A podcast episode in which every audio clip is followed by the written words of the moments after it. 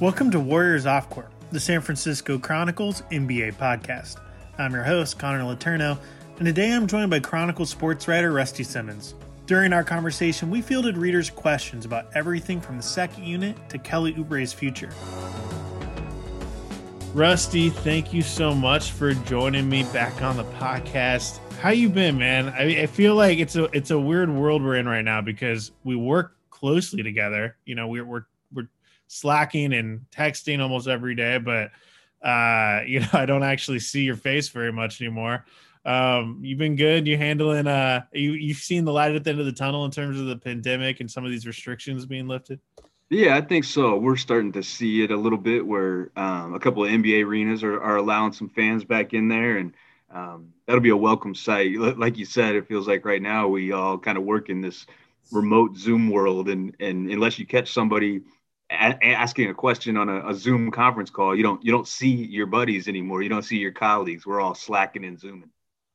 Yeah, definitely. Um, you uh, you've done some interesting. You've done some good pieces uh, recently. It's been so nice. Like I feel like you've always been helpful on the beat, but this season you've just been ramping it up. And I think partly it's because we, we're in this Zoom world, and like normally, just so the listener knows, like normally when I'm on the road, I can't really have help because all the press conferences and all that are in person. And so I'm the only person physically there. So I have to do it all. But like, it's actually been so nice because we're in the Zoom world. Like, you can hop on a Zoom and like write something off it and help me out and, and, do, and do sidebars after pretty much every game. I mean, it's been, it's been, in some ways, I think our coverage is better during this this Zoom world. We have more hands on deck, which is which is great. Yeah, well, that is that is one thing Zoom has allowed is um, yeah to give you some help. Well, uh, the Warriors beat is like an eight person job, and you've been grinding through that for for five years now without much help. Um, so yeah, it's it's good to good to get to help a little bit that way. And um, I don't know, maybe Zoom will be a little bit a part of of sports forever now. I'm not sure that locker rooms are going to be open, and it'll be interesting to see uh, how how professional sports leagues handle this going forward. It will be interesting. Um, be really interesting. I know I personally haven't felt like our coverage has suffered. Like I said, I think it's maybe even taken a step up. I actually, I mean, I mean, you miss the locker room access a little bit, but when you balance it out with the fact that you don't have all, you're not wasting all that time getting from point A to point B. You're not hanging around waiting to talk to guys for hours. You're like able to use that time to be productive and you're able to, and there hasn't been an issue getting guys on the phone, I'm not complaining, honestly. Yeah, that was that was the one thing that that I worried about was that um, some of that one-on-one, some of those one-on-one conversations would be lost in this. But um, we found ways to get fresh, new one-on-one quotes and can eat up all the Zoom stuff. So yeah, it's it's working out okay. So we're gonna do a mailbag pod, and I I got a ton of good questions Rusty, you you have more experience than I do covering bad to mediocre basketball teams, um, and I feel like covering a mediocre team, covering a team that's around 500, which the Warriors literally are, they're 20 and 20 at the moment, is in some ways the most interesting because you you have like a lot changing, um, you know, and there's there's a lot of there's kind of a roller coaster. One night they look really good, the next night they look really bad. They're tinkering with rotations. Um, whereas, you know, a really bad team, you're, they're probably going all in on a youth movement, and that's kind of the storyline, right? And then if they're really good, they're just really good, and the title pursuit is the storyline. Whereas right now, there's like a million storylines, uh, which I actually enjoy. Have you enjoyed that? Yeah, and um, actually, it's changed my mind on it. I used to always think, you know, in years of, of covering Cal or covering the Warriors, um, I always thought the really good teams or the really bad teams provided the most storylines because um, when they're really good, the players all want to be there and want to talk and, and provide you great access and stories. And when they're really bad, the players all want to talk, griping about how bad it is. Um, so they're really good storylines. But this year's changed my mind that a middling, mediocre 500 team um, has somehow decided found a way to stay interesting. Um, and the Warriors are a unique middling team because they still have superstars and they're kind of at the same time trying to do this dynamic of developing young guys. So there there are a bunch of, of, of good good stories to tell there. Right, and with with Klay coming back next season, they should at least have a chance to be in the conversation to be a title contender. So there there isn't that kind of doom and gloom over a lot of mediocre teams. You know, a lot of mediocre teams, it's like they should probably just pull the plug and rebuild because there's right. no point in being 500 in the NBA. Like yep. you either want to stockpile draft assets or be really good. Um, so my first question is from Danielle Fafana. What is Steve Kerr's reasoning for choosing to pair Nico Mannion with Jordan Poole rather than have a backcourt Damion Lee and Jordan Poole? Poole and JTA can share ball handling and playmaking responsibilities. This is a really good question.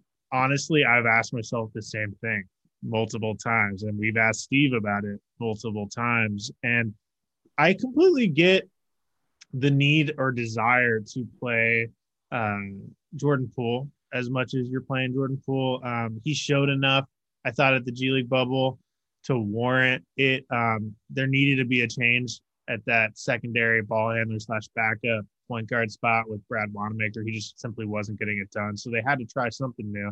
And I thought going to Poole is was a good move, um, just because he's he's a guy who showed flashes, and it and but but he hasn't really he hasn't really broken through yet. And there was so much talk in the offseason about how he was on the verge of a breakthrough, how he was the hardest guy, hardest working guy in the gym, and and all these things. Um, and then he was up and down early in the season, and then went to the G League bubble and did exactly what you wanted him to do. You know, was really a go-to option for that team. Was a primary playmaker.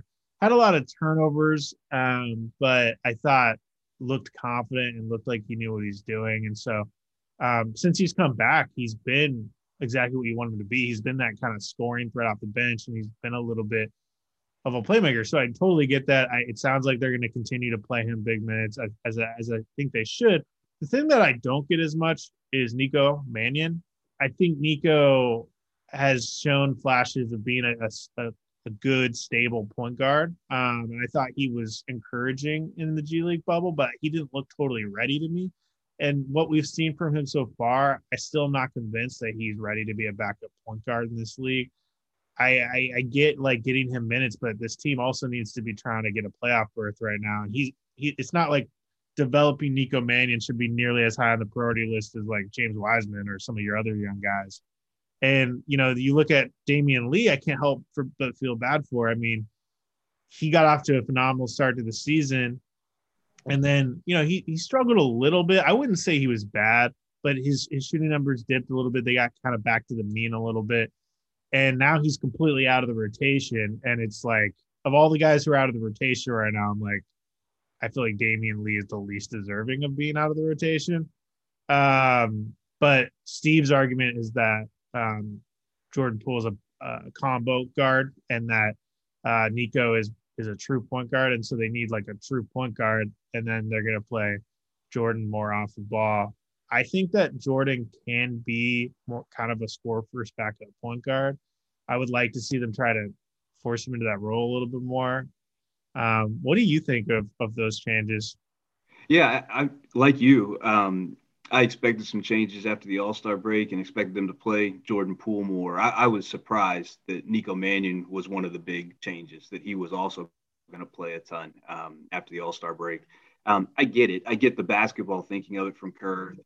Teams are pressuring a lot more right now. Um, so you don't want to make Jordan Poole the primary ball handler or the only ball handler on the court. But as Danielle mentioned in the in the question, um, Damion Lee's a guy who can help take some of that ball handling pressure off, and, and Juan Toscano Anderson is also a good ball handler. So um, I think they could have gotten away with it. Now, after we just bragged about how great Zoom life is during the pandemic, here's one of the things that does hurt us is Kerr has also said that one of the reasons he's playing Mannion and Poole together is because they've developed this great relationship and he wants to see how that goes. Um, we don't have access to that locker room time. We're not around the team traveling. We, we don't get to see that stuff right now. So if that's true, if, if there's this budding relationship between a rookie and a second year guard, and this is something they think they can develop long term, I guess it makes even more sense. But I don't know how. I guess Kerr has talked to Stephen Curry and Draymond Green about this, but I'm not, not sure how happy they can be really that that uh, they're watching the first quarter or the first half of the second quarter and the first half of the fourth quarter with with uh, all these young guys out there right now.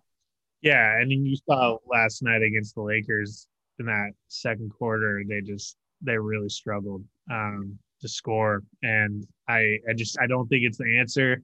Um, that's it, we're over halfway through the season, and Steve is still just like throw, throwing things at, at a wall, trying to get them to stick, and that's just that's not a very encouraging sign. Um, I don't I don't blame Steve uh, you know that second unit just they haven't found a combination that works. Um, I honestly think that when Klay comes back, it'll fix so many things uh, rotationally for this team.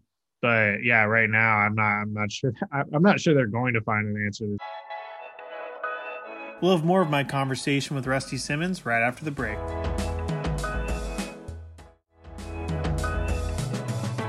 This next question kind of builds off the first one. Um, at Organic Tango, with the recent second unit light lineup changes, how do you see Wanamaker, Lee, and Mulder's future with the Warriors after this season?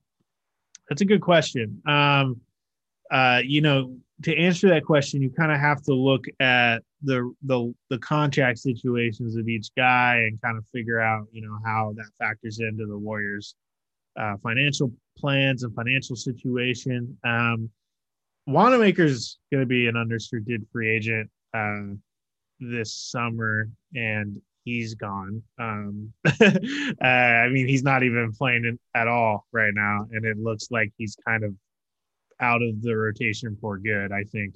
I think he got more than enough opportunity um, to prove himself in this in these lineups, and he just didn't have it. You know, it's unfortunate. He he was pretty good with Boston, especially in the bubble um, as a shooter, and and he was really solid defensively and you know, with the Warriors, he has not been able to shoot it. He's been up and down defensively, and then he hasn't been as good of a, a passer as you want from a backup point guard. So, like, when he's not doing any of those things, like, you can't warrant giving him more minutes.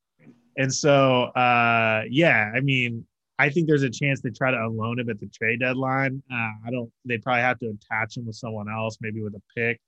Uh, his his market value is non-existent right now. I think he was bad enough this season that if he's not traded to a team that could find a role for him, uh, he might be out of the league this summer. I mean, that's just how fickle the NBA is. Um, I mean, it's hard to imagine someone giving him a, uh, a full-time backup point guard spot after what he showed this season. Um, and then Damion Lee, uh, Damion Lee's interesting, right? Because Damion Lee, if you had talked to me just a couple weeks ago, I would have said I, I see him as like the eighth, ninth man of a good team next season. You know, he's I thought I think he's shown enough to prove that he can be that.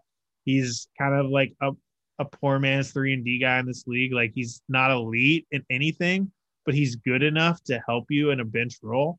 Um, you know, his shooting was was stellar to start the season. I think it's it's starting to level off a little bit, but uh, I think Damion Lee has shown that he can be clutch. He's shown that he's a good locker room guy. He, he's I, I like Damion Lee. I, I think he should have a role going forward.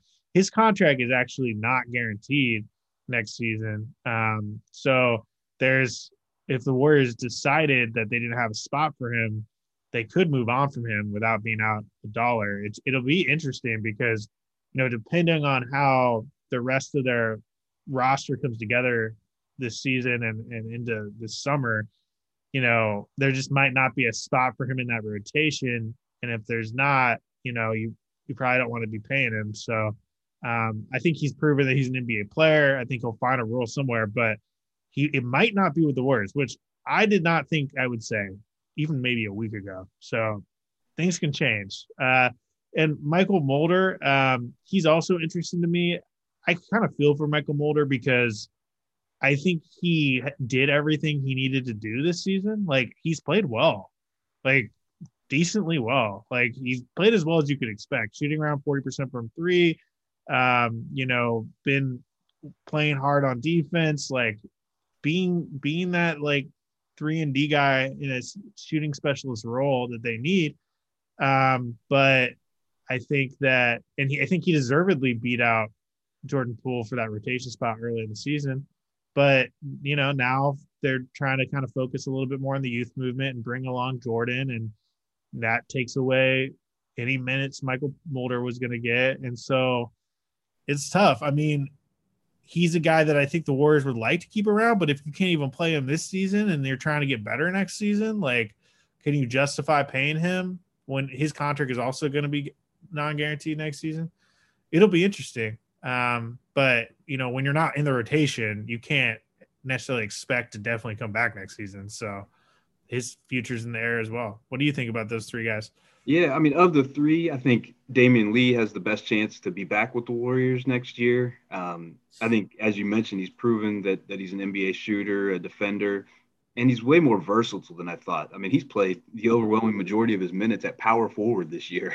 So um, I, I, didn't look at him early in his career and think, oh, this is a guy who can play the floor in the NBA. But um, I think he can find continue to find a spot uh, with the Warriors or or with somebody else. Um, I, I, think he's an NBA player, and and at some point we know what a good dude he is, and that he has family ties to the Currys, and but at some point too, you wonder if Damion Lee wants more of an opportunity somewhere. You know, it, it, it's not. It's it's partly up to him too what he wants to do. So. Um, of the three, he's the one that I think has the best chance of coming back. And this is a good question that brings us back to the last one that this is a reason to watch the Mannion Poole relationship and playing time for the rest of the season, or however long Kerr sticks with that group, because it's going to have a trickle down effect on all of these other players. All three of those guys will be impacted by how well Mannion and Poole do the rest of the season. Definitely. We got I got so many questions in this mailbag about Kelly Oubre and trade possibilities. Uh, you know, we're kind of getting to that time. Uh, we're a little over a week out now from the trade deadline, so things are starting to heat up. And sounds like Bob is Bob's saying that he's going to be aggressive. He says that every year though, and then he usually doesn't do anything. So it'll be interesting to see. I, I think if they do make a move, Oubre is Oubre would be a strong candidate to uh, be involved. One question I got is from at Cisco Cuerva. Do we still go for Oladipo with Poole looking sharper? Am I overvaluing Poole after two decent games? Well, I don't think that the decision with Oladipo is going to come down to how Poole is playing. To be honest with you, um, I think it, there's there's a lot of other factors there. Um, I actually wrote uh, an analysis piece last week when all the the speculation was going nuts about Oladipo, and I basically basically used it as an opportunity to explain the weird situation the Warriors are in entering the trade deadline you know, Oladipo is going to be an unrestricted free agent this summer. Um, he's not playing great. Uh, you know, he's averaging 20 a game, but on a bad team, and he's not shooting efficiently. And he, he doesn't look like the same player he was pre knee injury in Indiana. So I'm not, and you wonder what you'd have to give up to get a guy like that. Uh, you know, I, I'm sure the asking price isn't super high, um, but it's probably Oubre and like Kevon Looney or like Oubre and like a decent rotation guy. That's probably what the asking price is. And um, you know, if you're if you're not guaranteed to get Oubre, if you're not guaranteed to uh, re-sign Oladipo, which I'm not sure you would be guaranteed to do, then I'm not sure it's worth even considering. Um, if you could think you could re-sign him, then you have to just I think juggle the how much likely are you to resign him over Oubre? Because I'd actually rather have Oubre right now than Oladipo. I think he's a better fit for the Warriors. What do you think? Yeah, I think you're you're exactly on it. Um, when it comes down to those two guys, it, eh, it's going to be about assurances of is Oubre even considering coming back to the Warriors? With Oladipo, who's frustrated right now in Houston, would he consider re-upping with the Warriors after a trade, it, it, they're going to have to have assurances on either end of that before they make that kind of move. And the other thing with Oladipo, which I think you hit on with the knee, is I would have to take a real serious look at those medicals before I traded for him. I'm not sure if the player we see right now um, is moving the way he is because he's frustrated about being in Houston, or if he's still recovering, or what. Um, but he's not the player that two years ago, you would have said, "Oh, absolutely, I'm doing that deal. Bring him in right away." And, and I'm not sure that's the player you're getting right now. So, um, Celebrini and his group, I think, would have to take some real, a real hard look at those medicals before you made that deal. But everything we're discussing here tells you exactly the situation the Warriors are in. They're in this weird seesaw thing where they're trying to figure out are we working for right now, or are we working on development? And they have to make that decision. And, and Coach Kerr probably said it the most honest that anybody could the other day when asked about the trade deadline. He said, "I don't know. I don't know what we're going to do." Yeah, I mean, Coach Kerr, people have to understand, is so he's so locked in on the day to day. You know, he's not necessarily even thinking about the trade deadline right now. That's Bob Myers' job. Um, the next question is from at RW Clark two. Uh, what kind of contract will Kelly Oubre be offered? And in parentheses, he suggests three three years, sixty million dollars? Question mark. Has Lacob indicated whether he is willing to be the significant? He is willing to go into the significant luxury tax to keep him. This is uh this is an important question, right? Um, and everything I've heard talking to people is that Oubre is going to command in that, yeah, somewhere around that three year, sixty million dollar range, around two million or twenty million dollars a year. He's a guy who is just now starting to enter his prime. He just turned 25 years old. Um, he, he feels like he's things are starting to click. You know, he had that breakthrough season last season with Phoenix, and then after a rough start this season, he's kind of found his footing and showing everything he needs to show. He's been probably the best defensively he's ever been. He's really thrived as, uh, you know, a transition specialist and a guy who um, is uh, more efficient from beyond the arc than he has been. And so, um, yeah, I think 20 million a year is is a, is a fair guess. Um, but I don't think that whether or not the Warriors keep Kelly Oubre is going to come down to money. Um, I think Lacob has proven that he will do whatever he needs to do to have the best roster possible. And even during these crazy times, and even though they're losing hundreds of millions of dollars because of the pandemic, um, I don't think that's ultimately going to change their approach to roster building. And um, I think that if all if everything stayed the same right now, and they could bring back Oubre at 20 million a year, they would. Um, I think that he'd be perfect as that like six six man off the bench. Um, behind Klay. And also, one thing that was interesting, and you wrote about this, Rusty, was Rust uh, was Klay spoke to media for the first time since the injury the other day and said that he doesn't expect to come back right at the start of the season. That could be weeks, maybe it could be even a month or two. Um, I mean, we're it could be a significant chunk into the season that they're without Klay. Um, and if that's the case, that that six man role, you know, that role that Kelly Oubre would potentially occupy is even more important because he would need to be their starting shooting guard to start the season and then move into like a, a backup role once Klay is 100% healthy. Um, but it could be enough games where that really matters in terms of playoff positioning and, and so forth. And so I think with that coming to light, it makes me think even more that they would want to bring Oubre back. The question to me is, does Oubre want to come back? And I haven't I haven't I'm not clear on that. I mean, he has said that he'd like to stay long term, but everyone always says that. And I have a feeling that he would like to be uh, a go-to option somewhere. Um, and I think he's going to have going to have that opportunity. So, um, do you turn down more more of a featured role um, on maybe more of a middling team to try to be like a six man on a potential title contending team. I personally think he needs to look at it with the long view and and say to himself, okay, I signed like a three year deal to come back to the to the Warriors. I, I try to win a title or maybe two. And then uh, after that three year deal, you know, Klay and Steph and Draymond are going to be declining probably or starting to decline. And, and maybe I can and move more into like a go to option on a, a long time winning team you know, that to me is a great situation that he needs to think about. And so I think there's more of a chance of Oubre coming back than I thought just a few weeks ago. Um, but it's ultimately, I think it's going to come down to what Oubre wants. Yeah, I think that's exactly right. I, the Warriors, I'm sure, want him back, and and if they can get him for 20 million a year, um, I think Mr. Lacob has proven that that he'll spend the money. Um, but it, it all comes down to what Oubre wants. Um, He's got a production company, fashion company. Um, I think a team will pitch to him this offseason that they can market him as the face of a franchise, as the go-to option, and I think that's going to be super appealing for a guy like Oubre. Um, if somebody gets a hold of him and says, "Hey, think about this in three years," that's really when you're going to make your money. Um, that's when the Warriors will be transitioning. Um, but I, I, don't know. I, I get the sense from him that, that somebody's going to pitch him as being the go-to guy and and the face of the franchise, and, and that's that's a hard thing to turn down.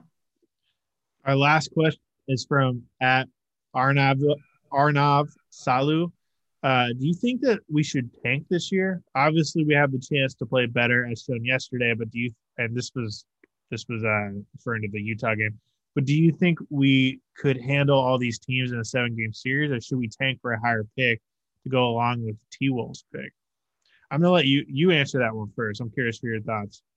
Yeah, so we talked about this early about how it kind of doesn't make any sense to be a 500 team in the NBA. Um, but the Warriors are in a really unique situation. I don't think you can tell Stephen Curry and Draymond Green that you're going to tank.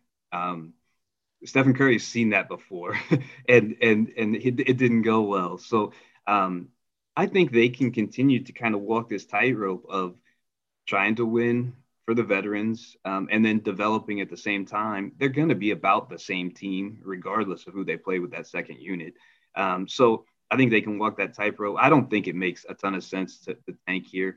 Um, and I and I don't think you can convince Stephen Curry or Draymond Green that, that that's going to happen anyway. So um, it might be a little bit of a moot point on that end. Yeah, there's there's no way uh, that they're going to tank. I mean, Steve was actually asked that the other day, and when when he was asked that, I was like, it's kind of a silly question. Uh, he kind of laughed it off. There's there's no way. I mean, for a lot of reasons, but let's just start with the financial reason. I mean, you they're they have Chase Center, which they haven't really gotten to uh, get the most out of in any sense of the word uh, so far, and they're losing hundreds of millions of dollars because of the pandemic. Um, the last thing they want is to be irrelevant any longer than they have to be. They want to be at least in the national conversation. They want to be selling out games when when they're able to open up Chase Center. Um, yeah, so there's that, and then there's the fact that you want to build a championship culture, and even just making the playoffs, even if it's just a first round exit, uh, can go a long way, especially with those young guys who don't have playoff experience, to building that ethos and just showing everyone like we're gonna do whatever we can to be the best we, we can be.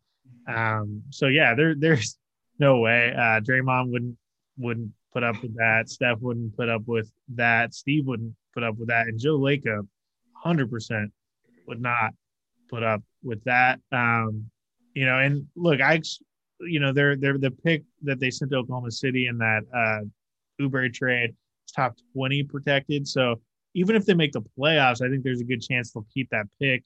Um, and then you pair that top 20 pick with, um, with a potential top five pick you know four or five pick from uh, from Minnesota, and you know you got some really good pieces. You almost you almost have the pieces that you would you would get out of tanking without even tanking. So right. I don't I don't see any need to to even consider that.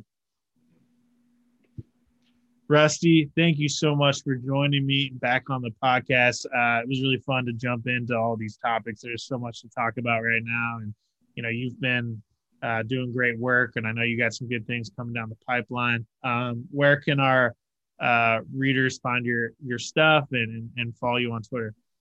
Yeah, well, first let me say that uh, we need to have some of your readers come into our budget meetings with all these great questions and story ideas. So that's good, um, and and hopefully everybody is subscribing to the San Francisco Chronicle. I'm old school, still like the hard copy uh, arriving on my doorstep, but if not, sfchronicle.com and then all kinds of social media stuff. Uh, you can there's platforms all over the place. Or just follow Connor. He retweets everything. Our thanks to Rusty Simmons for joining me on the podcast. He has such a wealth of knowledge about the Warriors, and I love picking his brain. Warriors Off Court is a production of the San Francisco Chronicle. Support Warriors Off Court and the newsroom that creates it by signing up for a Chronicle membership at sfchronicle.com slash pod.